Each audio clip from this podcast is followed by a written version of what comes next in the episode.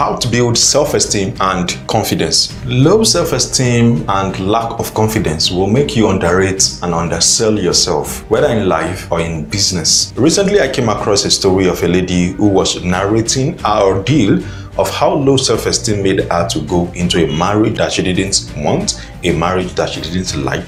In fact, because of her low self-esteem created by something very, very specific, she used that to generalize all of her life, and that became a problem. And I'm going to be sharing that with you starting right now. You want to lead your life and business in the direction that matters to you, go ahead and subscribe right now. I was going through Facebook recently and then I stumbled on a story. And the story goes like this I love my personality. I'm not the average happy go lucky, life of the party kind of person, but I love my reserved and gentle persona. There was, however, a side of me I struggled to accept and love. It was my voluptuousness. I didn't like me fat. I loved my personality but hated the body housing it. I hated being fat. Some years back, the daughter of a family friend Was preparing for a wedding. She was so excited and bragged endlessly about her fiancé and how cool marrying Ellie was. In one of her show of gist, she passed a careless comment my way. Mosun, you better pray you marry Ellie. If not, with this your size, you will look older than your age and won't be able to find a young man to marry you. and there goes a major dagger at my fragile self esteem. Now, the story continues. I remember always trying one new weight loss program after another. I just found it difficult to accept my body as it is. Even my mother, from whom I inherited the robust genes, enjoyed a slim hourglass, a slim hourglass figure to rock her youth. Her pictures testified to this, so why can't I just be blessed with that kind of body? Because of this, I didn't feel beautiful and my self esteem continued to decline. I saw everyone as beautiful, but not me. At some point, I even began to fault my personality. My low self esteem played a major role in the choice of man I settled for. He showed me many good reasons, good enough to bid him bye bye, but I was there, always ready to compromise. I allowed him set all the rules in the relationship with little or no objection. I just seemed to know how to dismiss his excesses. Catching him with another lady with less than three months to our wedding was the height of it. I mean, that was supposed to be enough reason to jolt any sensible girl back to her senses. But no, it didn't. Because the low self esteemed girl told herself, at least he apologized for it. What if this happened after the wedding? Would you walk out on your marriage? I became a master at excusing everything and situation that wasn't right in that relationship. Now, I want to pause here and just explain a little thing to you here. You will notice that what is going on with her here is not just the fact that she had low self esteem. She had begun to create a narrative within herself to justify the situation that she was going through. And I'll explain that in a minute. Yet he stood out as the one for me because he addressed my core need. He addressed the only thing that made me feel inadequate my weight. He loved big women, he loved the extra flesh. In fact, he often said he couldn't wait for me to gain more weight. He loved and lusted after my voluptuous body, the same fat body I hated. Now, here's what I want you to understand, and that is the first tip if you want to build self esteem and confidence. The inner stories you tell yourself about yourself or the situation you are going through matters a lot when you are considering building your self esteem. And if you are honest enough to admit, you will see that whatever situation you are going through, anytime you experience low self esteem, there is a story that you are telling yourself. In fact, this is what I teach that when people say something is going on with them, there are two layers of stories that they are usually telling. There is an external story and there is an internal story. The internal story is that story that you tell yourself, while the external story is what you tell other people. I am fat, as with the case of this lady, is an example of a story that you tell yourself. And of course, anything you put behind the word I am becomes something you attach to your identity.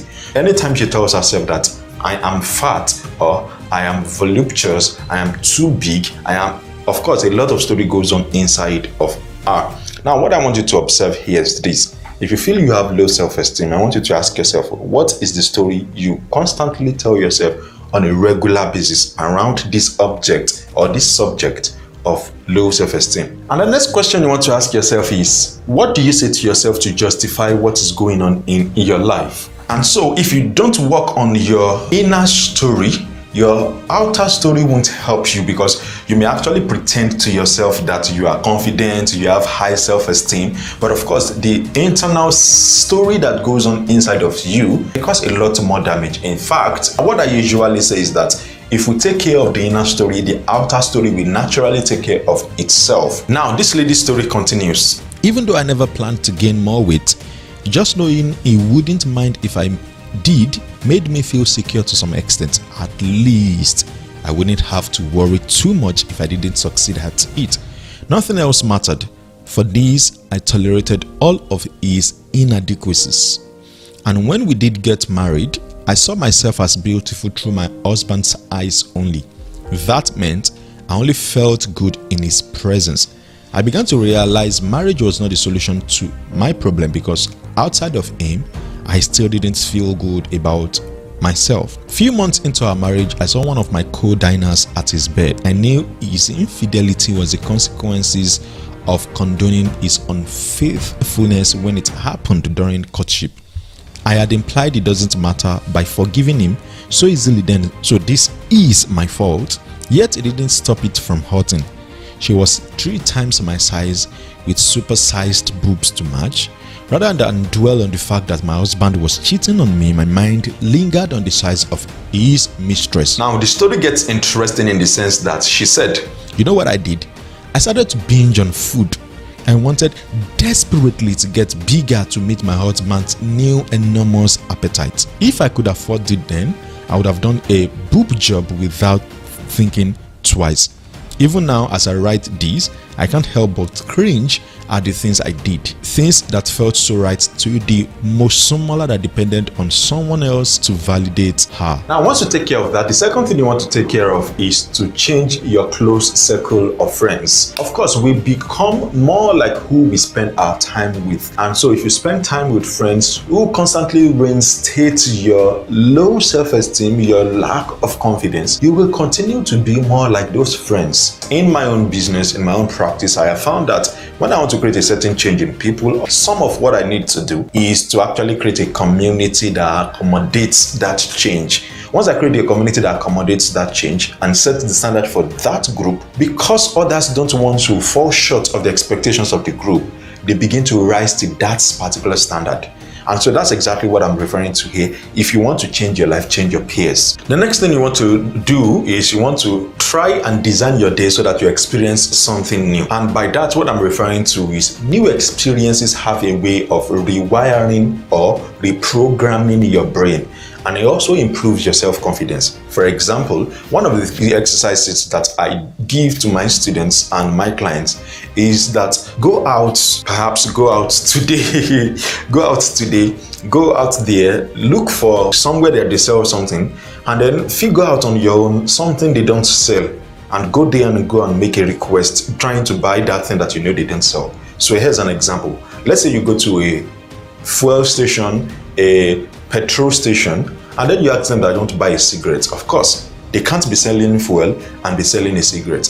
That may make you feel awkward, but the interesting thing is that the fact that you could embark on trying to ask that question, it actually boosts your confidence. It actually improves your self esteem because you now begin to understand that it is what you are asking of that is being rejected. They are not actually rejecting you as a person. Now, if you want to learn more about that, you can actually download free chapters of my book, Limitless Courage and Confidence, at the link on the screen right now, or you can actually use the link down in the description below. So you can click on it and it will take you there. And you will download three chapters of my book, and you'll be able to see some of the exercises that you can actually do in order to improve your self esteem and your self confidence. With that said, if you're new here, you can go ahead and subscribe right now so you can begin to lead your life and business in the direction that matters to you. I am Dayo Samuel, and I'll see you in the next video.